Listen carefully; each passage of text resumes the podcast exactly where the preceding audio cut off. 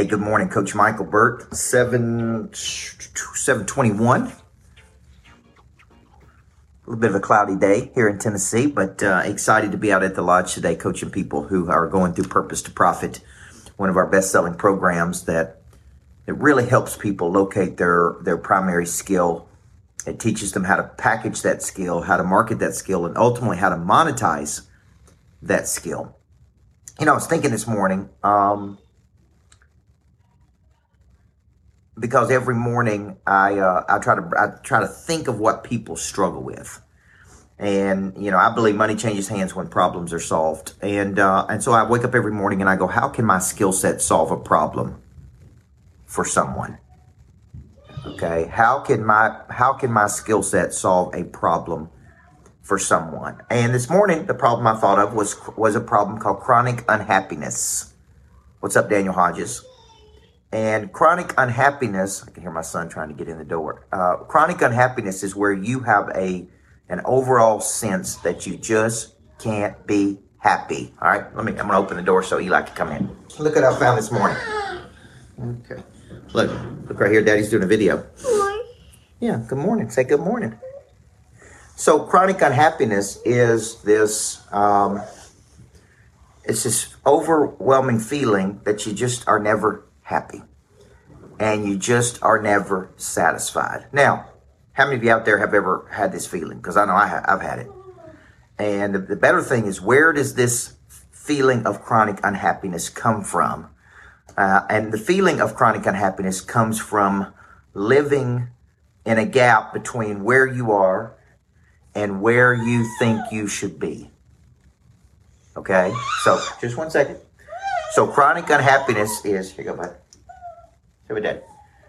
Is living between where you are and where you think you should be.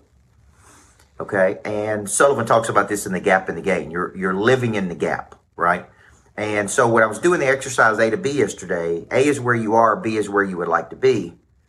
And that serves two purposes. It motivates and it frustrates.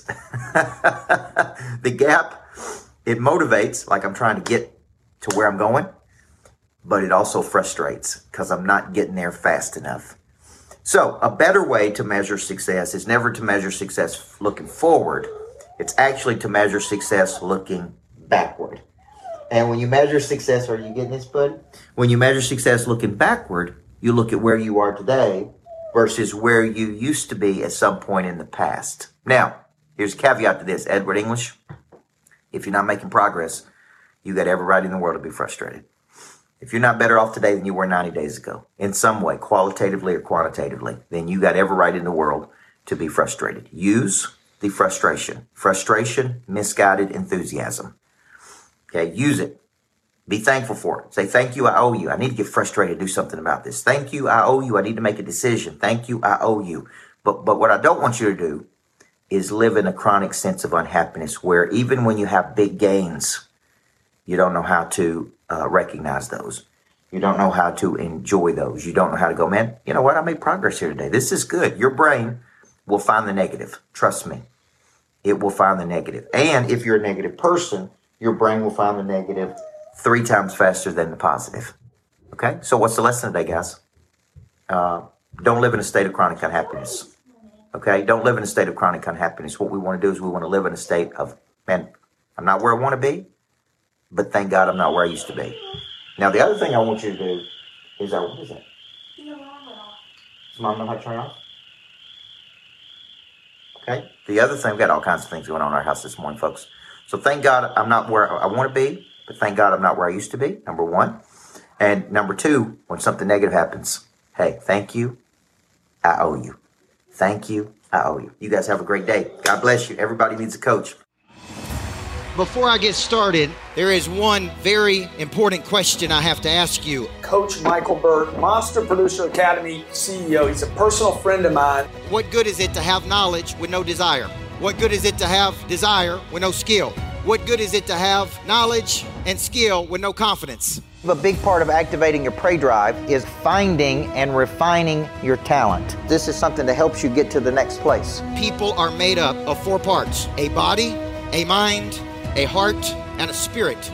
You need to know you. And then you need to have an awareness, and sometimes you don't even know what you need. So, all four parts of our nature have to be clicking. Your hard skill solves my problem. The bigger the problem, the more money people will pay to solve it. Everything is valuable to your future.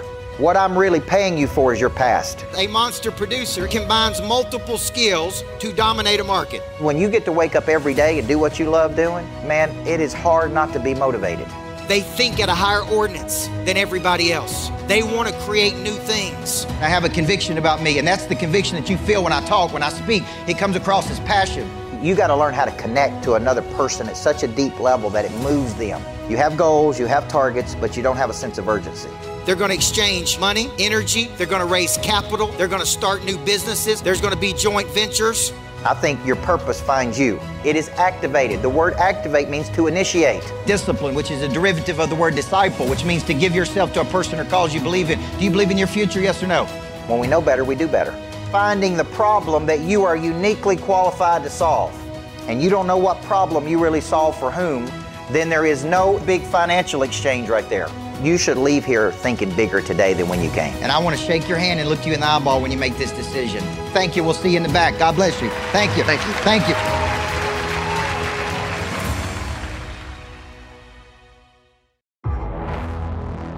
Being a monster is about taking your purpose and distributing it to the world in a very, very high level. What do you want people to say about your business? What do you want to be known as in five years? And your journey as an entrepreneur is not to achieve this or that. Your journey as an entrepreneur is to become this or that.